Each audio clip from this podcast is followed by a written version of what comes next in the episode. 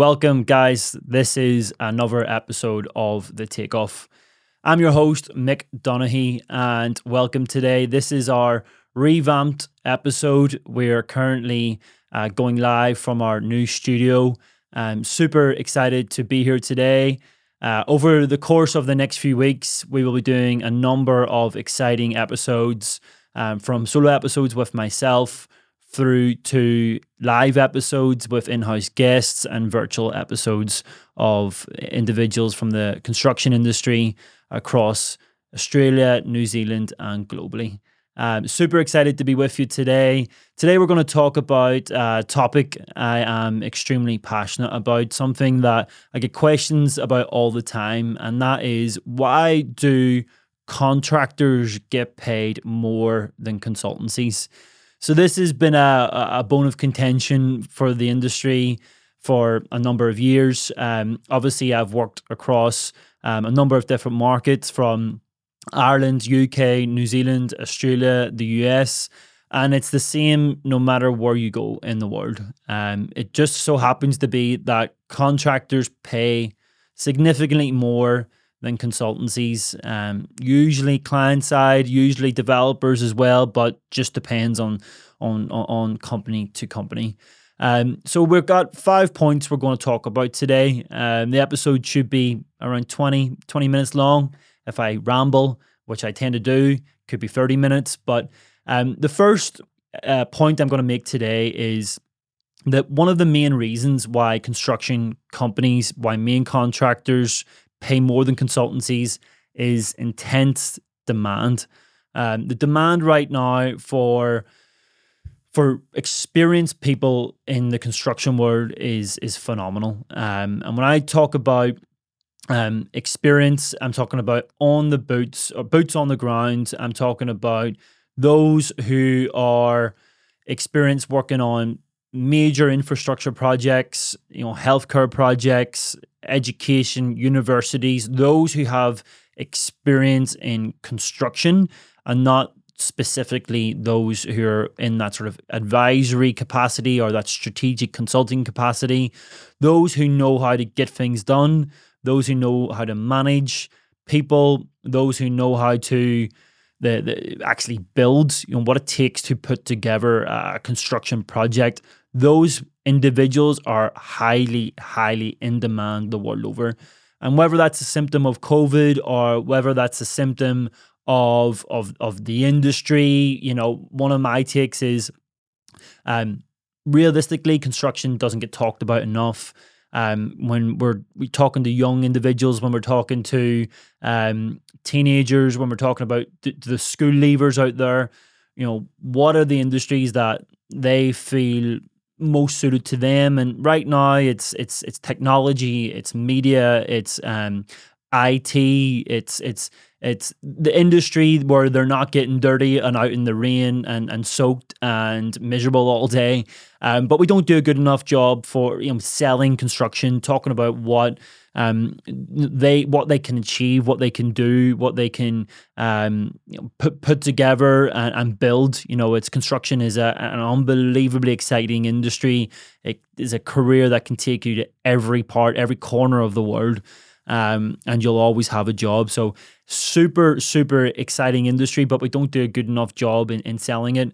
So if you look at that over probably a period of 10, 15 years, 20 years maybe, plus COVID over the last two years. Um, we've had lockdowns. We had we've had people not being able to come in and out of the country. It's been a hotbed and a, a, a, a, swimming pool of confusion and noise, and, and it's all come together. And, and that's one big reason why I believe construction contractors pay more than consultancies. But it's been happening for, for a number of years and not just over the last few. So the next few points that I'll talk about will be uh, uh, uh, will sort of hit the nose on the head as to why um, consultancies pay that little bit less. Um, the next point I'm going to make is higher risk. So risk is a big thing within construction. So if we're talking about building a hundred million dollar project, whether you're a developer, um, whether you're an owner of a, uh, you know, the, the, the, project, whether you're a construction contractor, a subcontractor, nobody wants to take on the risk. Um, why is that? And it's, I mean, it's obvious why why it is because the likelihood is that there's there's a big problem in construction. Um, there's collaboration tends to to be difficult. Um, the from from the design phase through to delivery phase, there's challenges along the way. There's challenges with con- uh, councils, consultants getting things approved. So many challenges along the way, but um, no one wants to take the risk. The client doesn't want to take the risk if there are, if a project is doesn't get delivered, or you know if the building sits you know half built for for five years, and you know there's a hole in someone's pocket of ten million. Someone you know is essentially required to be blamed, um, and so no one wants to take that risk. But what happens is contractors tend to take that risk on because they need the revenue. They need the revenue of that particular project. They need the revenue of that $20 million build to keep, you know, 50 people employed. Um, and so that has um, massive challenges. And, you know, clients push on that risk, consultants push on that risk, and they know that contractors are the backs are against the wall from the initial um, phase of, of the construction project, from design right through to to handover.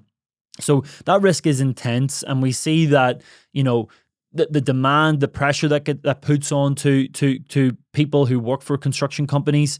It's huge, and we see the mental health crisis that um, that, that basically is absorbing the industry um, in New Zealand, in Australia, in the UK, Ireland, in the US. You know, people who are out there working in construction are having serious mental health issues. You know, I heard a few years ago of people climbing the top of, of cranes, you know, just because they're so depressed in their day to day and uh, experiencing lots of difficulties throughout their, their career, their personal life, their their their um their professional life. And uh, it, let's face it, it's all one thing. It's just life itself. So um, there's massive risk, and that risk will not just go on to contractors, but it goes on to the people within those construction companies who are building day to day. The third point I'm going to make programs are extremely tight. So construction companies will go in and win a project based on uh, essentially how quickly they're going to get it done and the price they're they're going to charge for for making it happen. So we're now noticing, and obviously it's not just over the last couple of years, but even more so in a in a challenging environment, and certainly in a challenging economical environment, we're seeing that construction companies are tendering for projects with super unrealistic pro- programs. Um, and so what that does is that puts everyone under pressure from from the very start. So if you think about it, you know the risk is pushed onto the contractor. The the the the, in, in terms of the program, the programs are so tight because they need to win the projects to pay the people that work for them, um, or they're making massive redundancies. You know, you start to see why contractors, you know, will pay more or be forced to pay more. I don't think that they would want to pay more, but certainly they're forced to pay more. Um, and so what what we'll see is that because the programs are so tight, there's such a short period of time for delivery of, of the projects to to to basically be established.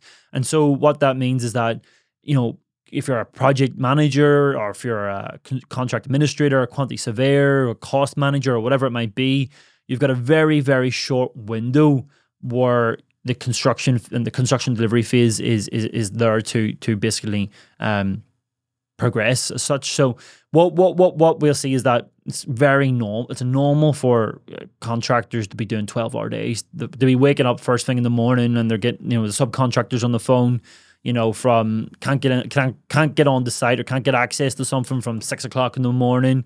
When's the last email coming through at night? It could be I don't know eleven o'clock at night. I remember speaking to a general manager one day of a construction company, and they told me that they were getting around three hundred emails per day. So to give you put that into perspective, you know, I probably get about twenty a day. So three hundred emails per day. I mean I don't know, it's absolutely insane. So you start to see how this, you know, you're looking at pressure, highly pressurized, working, you know, long hours, a lot of risk involved.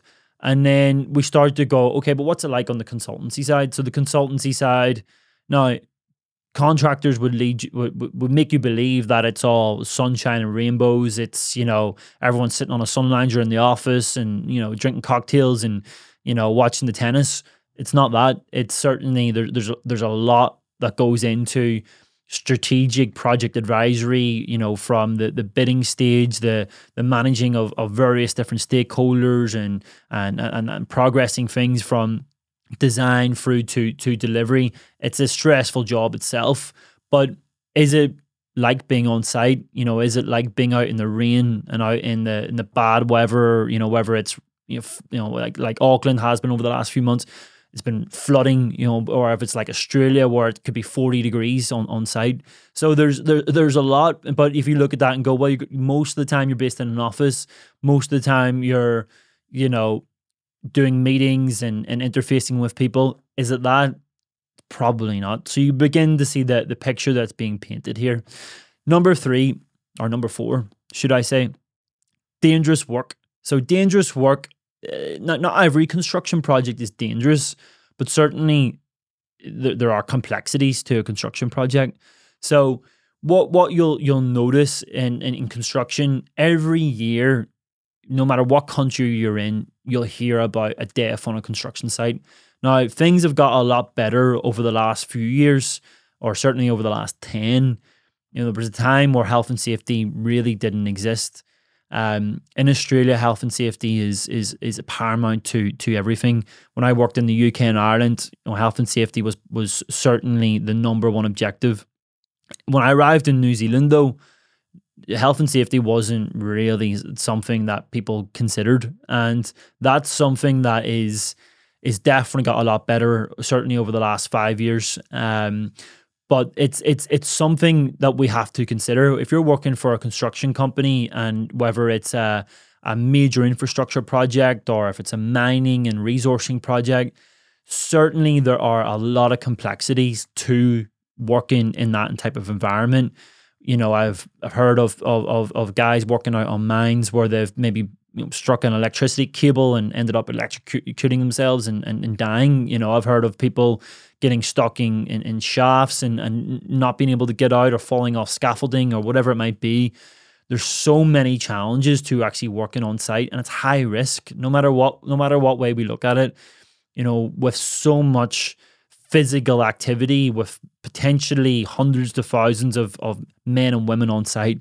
It's you know you're you're in an environment where if everyone isn't on the same page and singing off the same hymn sheet there things could go wrong. So again this is another reason why contractors do get paid that little bit more than consultancies. Now what do how much do they get paid in comparison and it's actually quite quite funny to, to bring this up because if you think of how many hours that you would work as a contractor compared to how many hours you would work as a consultant, you might look at a consultant say between average 40 to 45 contractor depending on what you're doing but certainly most likely 50 to 55 could be even more than that.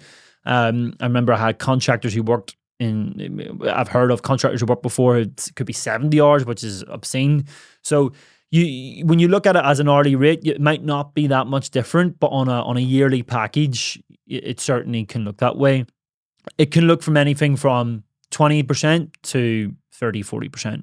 Uh, you know, it, it, it probably has that banding than that wide of a banding as well. So it's um certainly got there, there's certainly um a lot of interesting reasons as to why contractors are paid more, but certainly those hours that you're working, the demand that's on on them, the pressure, the the, the high risk environment, they certainly all add up.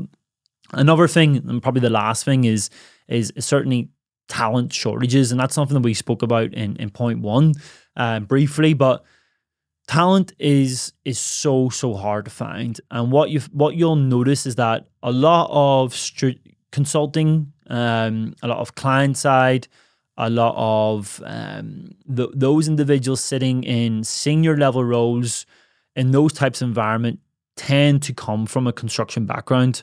You know, you'll see guys who maybe work for the likes of Bechtel or Lendlease or Fletcher or Downer or whoever it might be.